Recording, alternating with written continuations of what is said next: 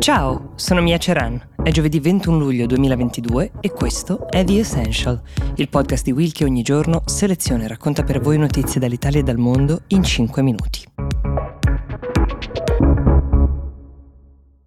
At Evernorth Health Services, we believe costs shouldn't get in the way of life-changing care, and we're doing everything in our power to make it possible.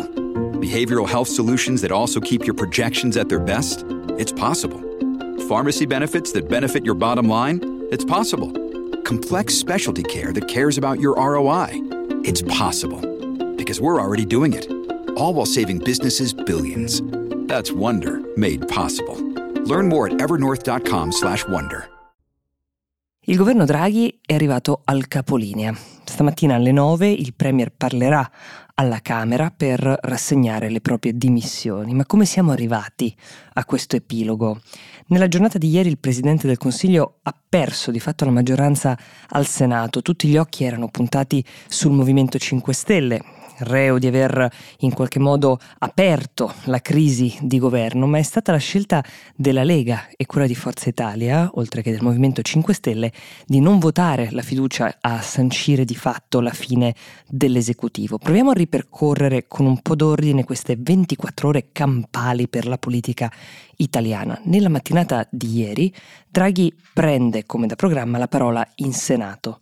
Siete pronti? Lo ripete tre volte all'interno del suo discorso questa domanda retorica il eh, Premier e come spiegherà poi nel discorso intende dire avete intenzione di confermare il vostro sostegno ad un governo che di fatto mi avete chiesto voi di presiedere e avete intenzione di farlo con responsabilità, senza giochi, soprattutto senza avere quell'ansia che tutti i partiti hanno quando si avvicinano le elezioni.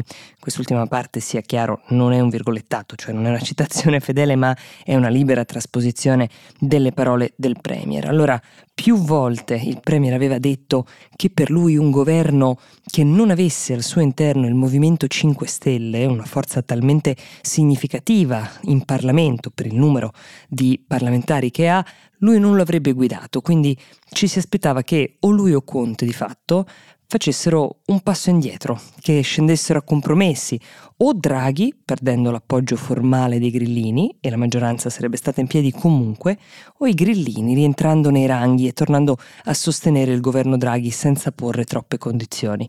E invece che cosa è successo? È successo che dopo un discorso di Draghi che molti hanno definito duro e rivolto implicitamente non solo ai grillini ma anche alla Lega, in cui eh, si chiedeva sostanzialmente che si smettesse di flirtare con l'opposizione, che si smettesse ad esempio di sostenere i tassisti nei giorni degli scioperi e che si collaborasse con l'operato del governo, la Lega, riunitasi nelle ore a seguire, abbia scelto di chiamarsi fuori e smettere di appoggiare il governo. La stessa cosa ha fatto il Movimento 5 Stelle, lasciando così Draghi senza più una maggioranza e ponendo di fatto fine al governo che abbiamo avuto fin qui. Varie sono le interpretazioni che si possono dare, ma oltre alle ragioni dei singoli partiti che si sono sfilati, che rivendicano il diritto di potersi opporre ad alcune misure e scelte del governo di volta in volta, senza dover pedissequamente seguire le indicazioni di Draghi e accettarne le condizioni, è inevitabile constatare che esiste la voglia di questi partiti di riposizionarsi per le prossime elezioni.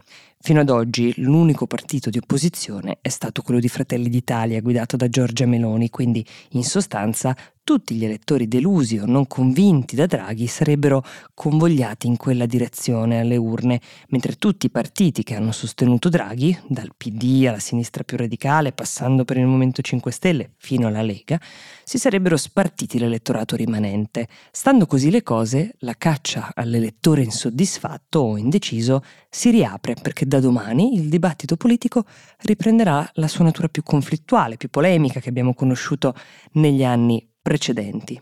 Ma per darvi una misura delle conseguenze di eventi politici di questo genere sul piano internazionale, delle conseguenze per il nostro paese, basta tornare a guardare quel valore di cui abbiamo parlato molto qualche tempo fa, lo spread, cioè il differenziale tra il valore dei titoli di Stato italiani e quelli tedeschi.